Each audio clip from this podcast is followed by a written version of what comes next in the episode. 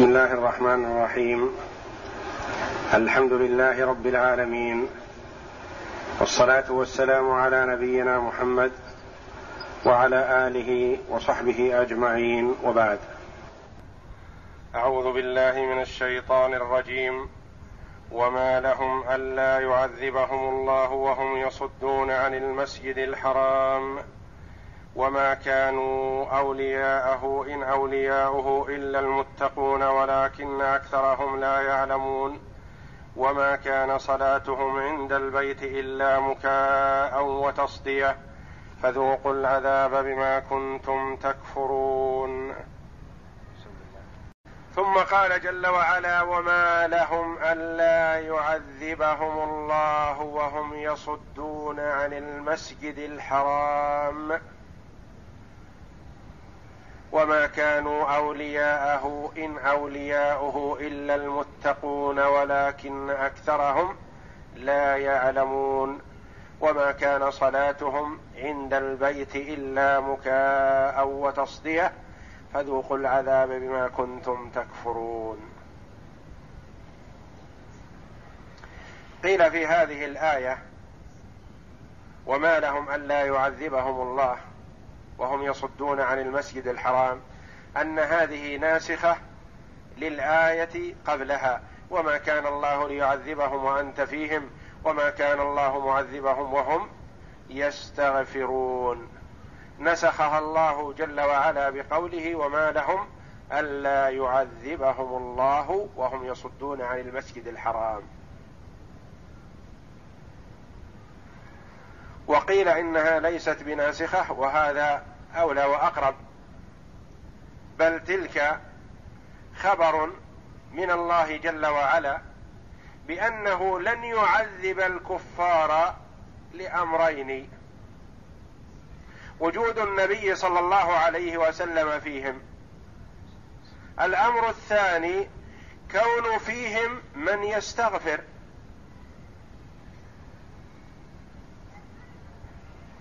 لأنه يوجد في مكة بعد هجرة النبي صلى الله عليه وسلم رجال ونساء مؤمنون مستضعفون لا يستطيعون الهجرة وهم مؤمنون بالله.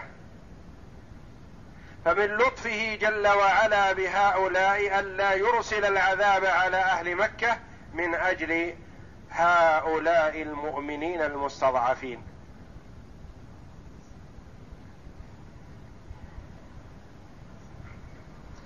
وجرت سنة الله جل وعلا في خلقه أنه لا يعذب الأمة والكثير فيها مؤمن يستغفر.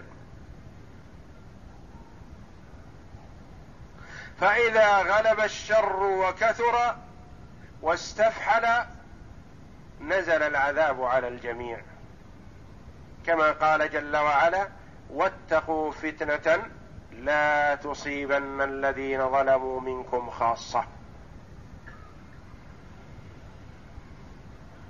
وهذه سنة الله في خلقه وهذا أمر مشاهد محسوس. البلاد يكون فيها الأخيار وفيها الأشرار. فيدافع الله جل وعلا عن الأشرار بدعوات واستغفار و أعمال الأخيار الصالحة. فإذا قل الأخيار في البلاد وكثر الشر وإن وجد فيها أفراد من الأخيار لكن يكون الغلبة للشر فالله جل وعلا ينزل عقوبته بهم على أي نوع من أنواع العقوبة التي يراها جل وعلا كما حل بالكثير من الأمم حولنا.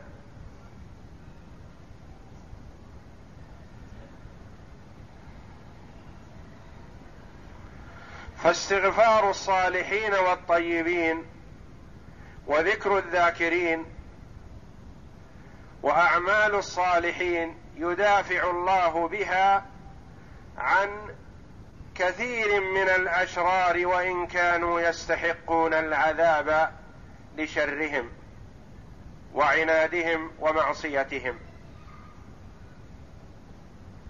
فإذا كثر الشر في البلد أنزل الله عقوبته عليهم.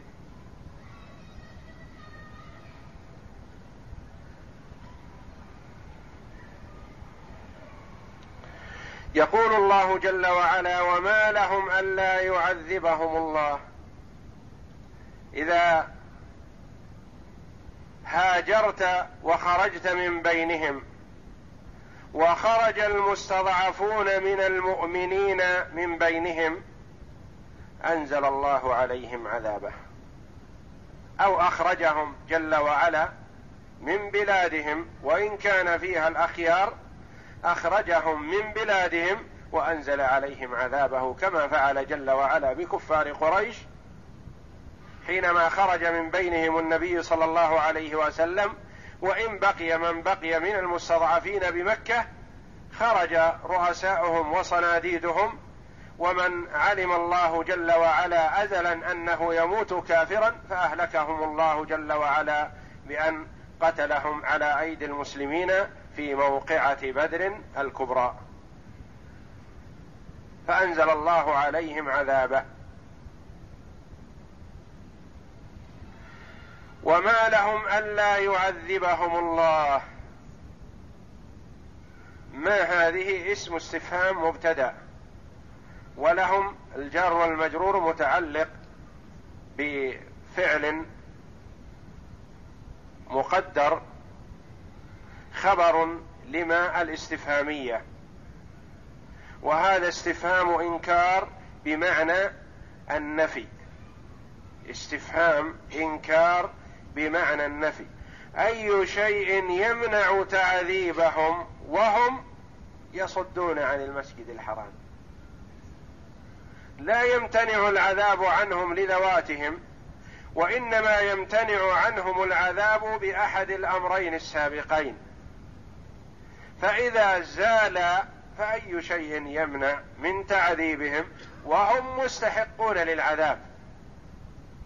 فالله جل وعلا لو عذب جميع خلقه لعذبهم وهو غير ظالم لهم. وهو جل وعلا يعذب من يستحق العذاب.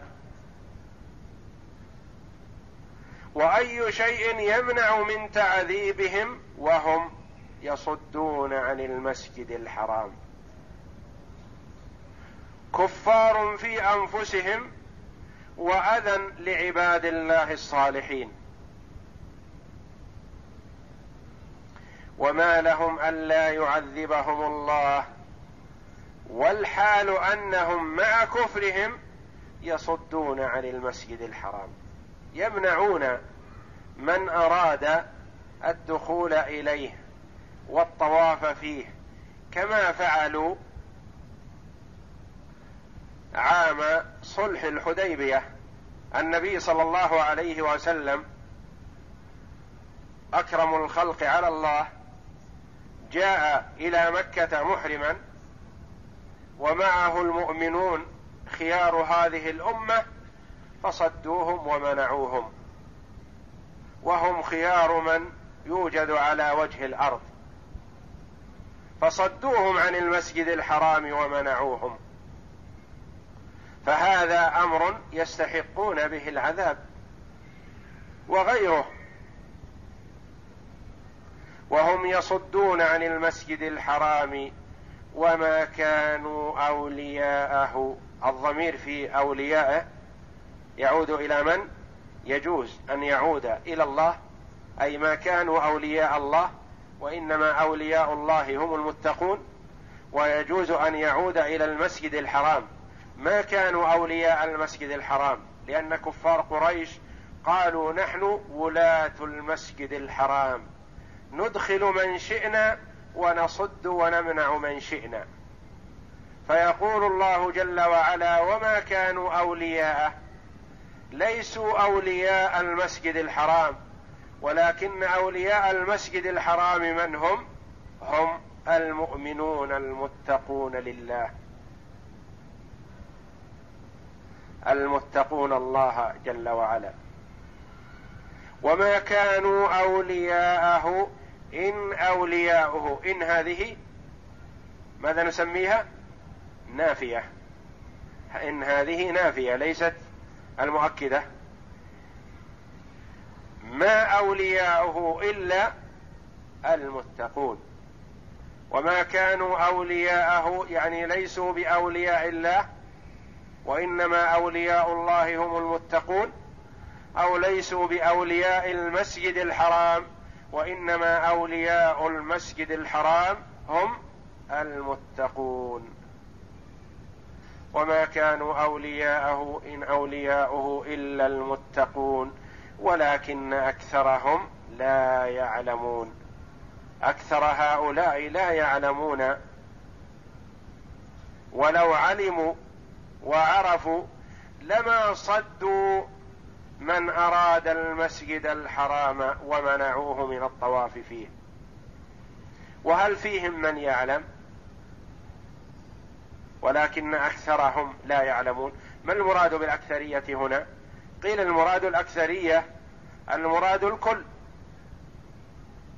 أكثرهم أي كلهم. ويطلق هذا في اللغة. وقيل المراد بالأكثر الأغلب. وفيهم من يعلم. حقيقة الأمر أنهم ليسوا بأوليائه لكنهم يمنعون ذلك يمنعون من أراده عنادا وتعديا وهم يعرفون الحقيقة أنهم ليسوا اولياء يعرفون أن محمد صلى الله عليه وسلم ومن معه من المؤمنين أولى بالمسجد الحرام منهم. يعرفون هذا في حقيقة نفوسهم الكثير منهم أو بعضهم من يدرك يعرف أن محمد عليه الصلاة والسلام أولى بالمسجد الحرام منهم. وما كانوا أولياءه إن أولياؤه أي ما أولياؤه إلا المتقون الذين يتقون الشرك يحذرونه يتقون الكفر. يتقون المعاصي يتقون الكبائر يحذرونها ويجتنبونها ويبتعدون عنها.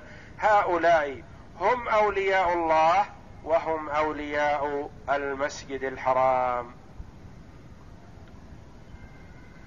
وما كان صلاتهم عند البيت إلا مكاء وتصدية.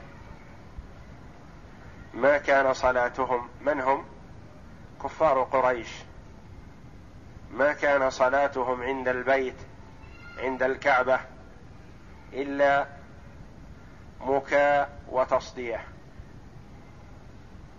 هل المكاء والتصدية صلاة؟ لا.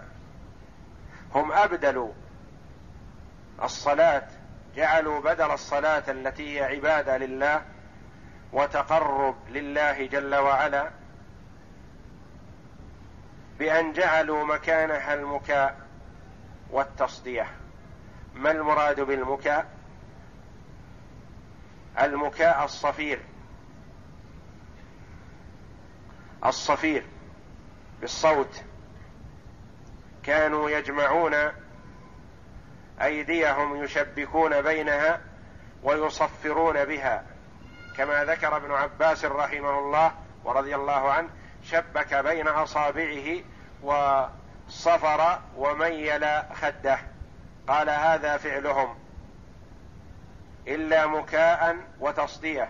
فالمراد بالمكاء التصفير والتصدية التصفيق.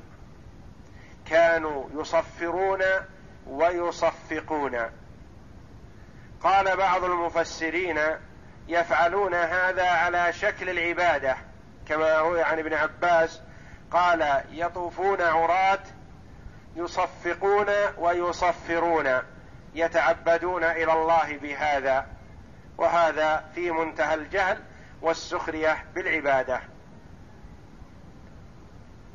وقال بعض المفسرين إنهم يأتون بهذا التصفير والتصفيق والصراخ من أجل أن يشوشوا على النبي صلى الله عليه وسلم قراءته ومن أجل الا يسمع قراءة النبي صلى الله عليه وسلم من يدخل المسجد الحرام ممن يفد إليه من بعيد.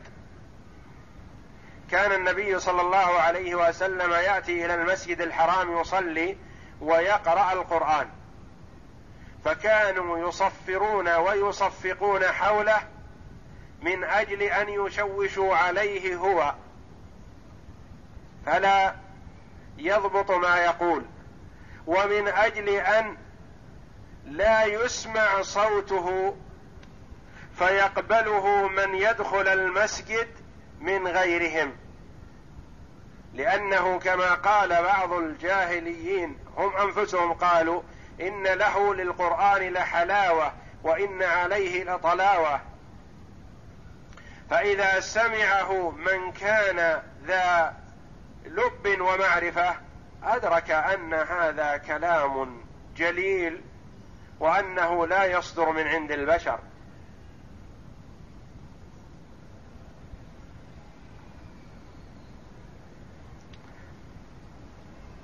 فهم يعملون هذا العمل من أجل أن الداخل إلى المسجد الحرام لا يسمع قراءة النبي صلى الله عليه وسلم خوفا من أن يؤمنوا به. فهذا عملهم عند المسجد الحرام. فهم يصدون عنه من يريد الطواف والصلاة فيه. ويصفرون ويصفقون حول الكعبة استهزاء وسخرية بالعبادة ولئلا يسمع قراءة النبي صلى الله عليه وسلم من يدخل المسجد لئلا يؤمن به وليشوشوا على النبي صلى الله عليه وسلم. فهذا عملهم عند المسجد الحرام الذي ينبغي أن يكون صلاة وعبادة لله جعلوه هكذا. وما كان صلاتهم عند المسجد الحرام وما كان صلاتهم عند المسجد الحرام وما كان صلاتهم عند البيت إلا مكاء وتصدية فذوقوا العذاب بما كنتم تكفرون. هذه صلاتهم التي أمروا بها أو أنهم جعلوا بدل الصلاة التي هي عبادة لله جعلوا المكاء والتصدية. والمكاء اسم لطائر له صفير وصوت عال فسمي الصفير باسم هذا الطائر الذي يصفر. والتصدية هي التصفيق أي أنهم يصفقون بالأيدي بعضها ببعض ليخرج لذلك صوت يشوش على من حولهم. والصفير والتصفيق نهى الله جل وعلا عنهما في كتابه العزيز. وحينما دخل النبي صلى الله عليه وسلم وأبو بكر يصلي بالناس أخذ بعض الصحابة يصفق لأبي بكر من أجل أن يلتفت فيرى النبي فيتأخر عنه. فنهى النبي صلى الله عليه وسلم الرجال عن التصفيق وقال من انتابه شيء في صلاته فليسبح فالتسبيح للرجال والتصفيق للنساء. لذا لا ينبغي أن يتخذ التصفيق ولا التزمير في المحافل ولا في الاجتماعات ولا عند سماع المرء كلاما حسنا وإنما إذا سمع كلاما يعجبه ينبغي له أن يذكر الله جل وعلا أو يسبحه فيقول سبحان الله أو يقول الله أكبر. ولا يليق بالمسلم أن يصفق لأن التصفيق هذا من سمة ومن أفعال الجاهليين كانوا يفعلونه عند المسجد الحرام. فمن صفق وما كان صلاتهم عند البيت إلا مكاء وتصدية فذوقوا العذاب بما كنتم تكفرون. ما المراد بهذا العذاب؟ وقد سبق, سبق في قوله جل وعلا وما كان الله ليعذبهم وأنت فيهم وما كان الله معذبهم وهم يستغفرون. ثم قال وما لهم ألا يعذبهم الله. ثم قال هنا فذوقوا العذاب بما كنتم تكفرون. قيل المراد العذاب في الآية الأولى في قوله جل وعلا وما كان الله ليعذبهم عذاب الاستئصال. لأن الله جل وعلا لا يعذب عذاب الاستئصال الأمة وفيها نبيها. وقيل المراد عذاب الاستئصال لهذه الأمة لأن الله جل وعلا أعطى محمدا صلى الله عليه وسلم بأن لا يعذب أمته بعذاب يستأصلهم. والمراد بالعذاب في قوله فذوقوا العذاب بما كنتم تكفرون قيل المراد به عذاب الدنيا بالقتل كما حصل لهم يوم بدر. أو المراد بالعذاب هنا عذاب الآخرة في نار جهنم. فذوقوا العذاب بما كنتم تكفرون. الباء في قوله بما كنتم تكفرون ماذا نسميها؟ باء. السببية يعني فذوقوا العذاب في الدنيا أو في الآخرة بسبب كفركم وإعراضكم عن طاعة الله وطاعة رسوله صلى الله عليه وسلم. أعوذ بالله من الشيطان الرجيم. وما لهم الا يعذبهم الله وهم يصدون عن المسجد الحرام وما كانوا اولياءه ان اولياؤه الا المتقون ولكن اكثرهم لا يعلمون وما كان صلاتهم عند البيت الا مكاء وتصديه فذوقوا العذاب بما كنتم تكفرون قال العماد بن كثير رحمه الله يخبر تعالى انهم أنهم أهل لأن يعذبهم ولكن لم يوقع ذلك بهم لبركة مقام الرسول صلى الله عليه وسلم بين اظهرهم ولهذا لما خرج من بين اظهرهم أوقع الله بهم بأسه يوم بدر فقتل صناديدهم وأسر سراتهم. وارشدهم تعالى إلى الاستغفار من الذنوب التي هم متلبسون بها من الشرك والفساد. وقال قتادة والسدي وغيرهما لم يكن القوم وغيرهما لم يكن القوم يستغفرون ولو كانوا يستغفرون ما عذبوا.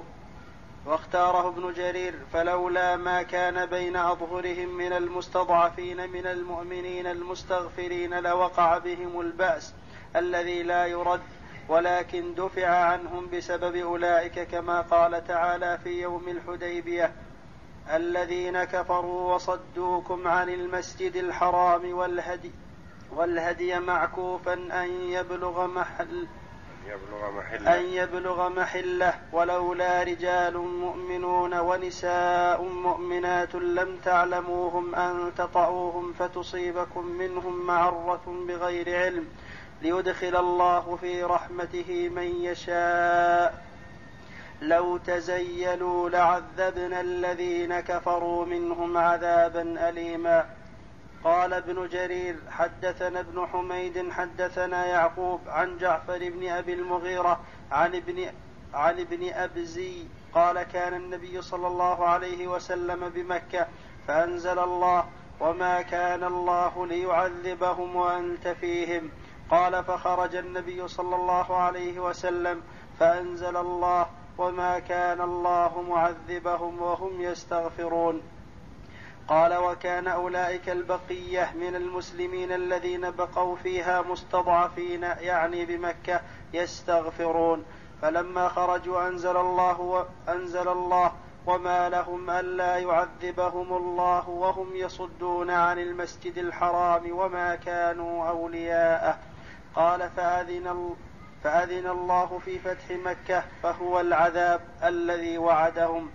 وروي عن ابن عباس وأبي مالك والضحاك وغير واحد نحو هذا وقد قيل إن هذه الآية ناسخة لقوله تعالى وما كان الله معذبهم وهم يستغفرون على أن يكون المراد صدور الاستغفار منهم أنفسهم.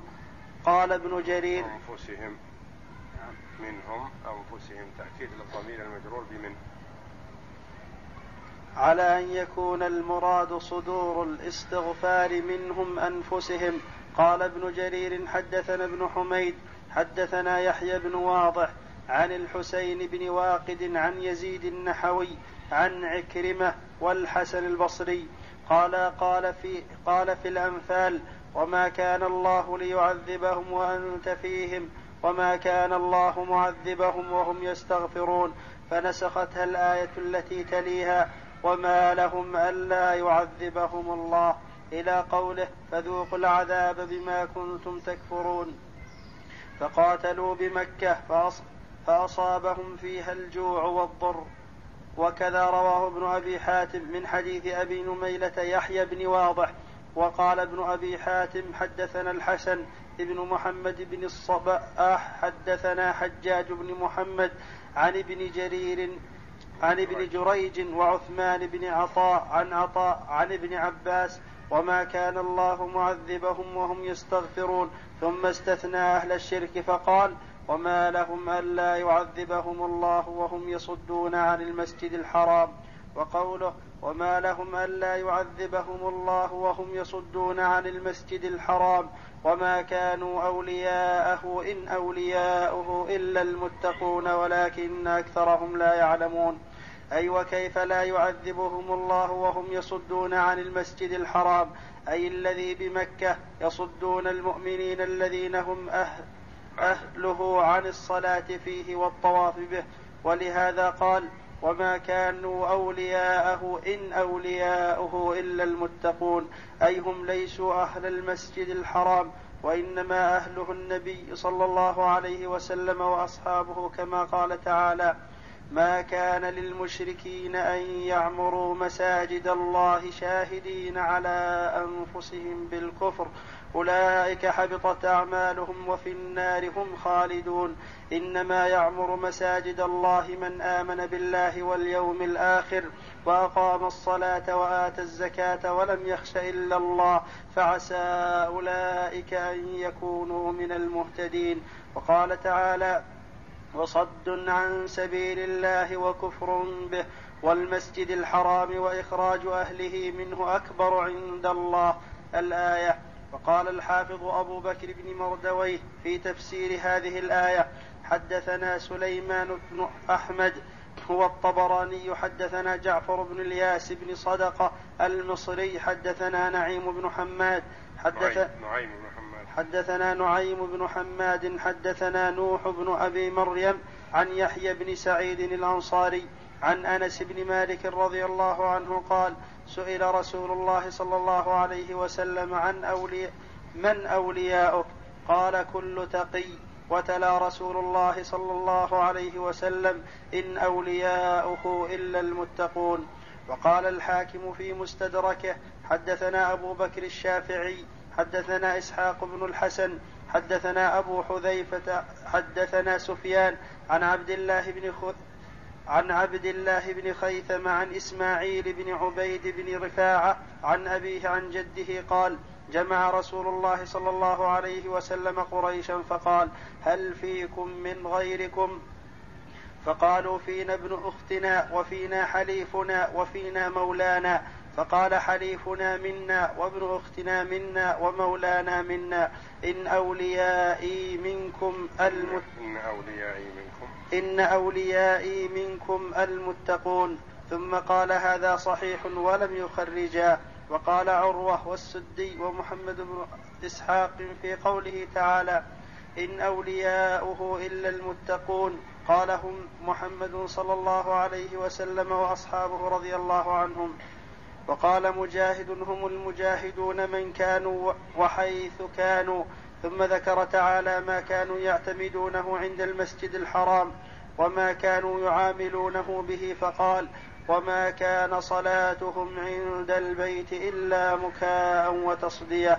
قال عبد الله بن عمرو وابن عبد وابن عباس ومجاهد وعكرمة وسعيد بن جبير وأبو رجاء العطاردي ومحمد بن كعب القرظي وحجر بن عنبس ونبيط بن شريط وقتادة وعبد الرحمن بن زيد بن أسلم هو الصفير وزاد مجاهد وكانوا يدخلون أصابعهم في أفواههم. وقال السدي المكاء الصفير على نحو طير أبيض يقال له المكاء ويكون بأرض الحجاز. وتصدية قال ابن أبي حاتم حدثنا أبو خلاد ابن حدثنا أبو خلاد سليمان بن خلاد حدثنا يونس بن محمد المؤدب حدثنا يعقوب يعني بن عبد الله الأشعري حدثنا جعفر بن المغيرة عن سعيد بن جبير عن ابن عباس في قوله وما كان صلاتهم عند البيت إلا مكاء وتصدية قال كانت قريش تطوف بالبيت عراه تصفر وتصفق والمكاء الصفير والتصدية التصفيق وهكذا روي عن عن وهكذا روى علي بن أبي طلحة والعوفي عن ابن عباس وكذا روي عن ابن عمر ومجاهد ومحمد بن كعب وأبي سلمة بن عبد الرحمن والضحاك وقتاده وعطية والعوفي وحجر بن عنبس وابن أبزي نحو هذا. وقال ابن جرير حدثنا ابن بشار حدثنا أبو عامر حدثنا قرة عن عطية عن ابن عمر في قوله وما كان وما كان صلاتهم عند البيت إلا مكاء وتصدية. قال المكاء الصفير والتصدية التصفيق. قال قرة وحكي, وحكي وحكى لنا عطية فعل ابن عمر فصفر ابن عمر وأمال خده وصفق بيديه.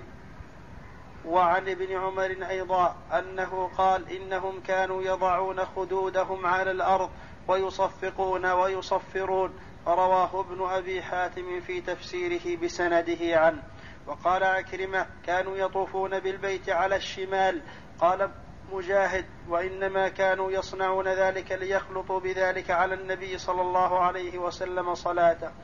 وقال الزهري يستهزئون بالمؤمنين. وعن سعيد بن جبير وعبد الرحمن بن زيد وتصدية قال صدهم الناس عن سبيل الله عز وجل. قوله فذوقوا العذاب بما كنتم تكفرون. قال الضحاك وابن, وابن جريج ومحمد بن إسحاق هو ما أصابهم يوم بدر من القتل والسبي. واختاره ابن جرير ولم يحك غيره. وقال ابن أبي حاتم حدثنا أبي حدثنا ابن أبي عمر حدثنا سفيان عن ابن أبي نجيح عن مجاهد قال عذاب أهل الإقرار بالسيف وعذاب أهل التكذيب بالصيحة والزنا